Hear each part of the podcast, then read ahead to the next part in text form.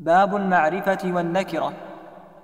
واعلم هديت رشد أن المعرفة خمسة أشياء عند أهل المعرفة، وهي الضمير ثم الاسم العلم، وذو الأداة ثم الاسم المبهم.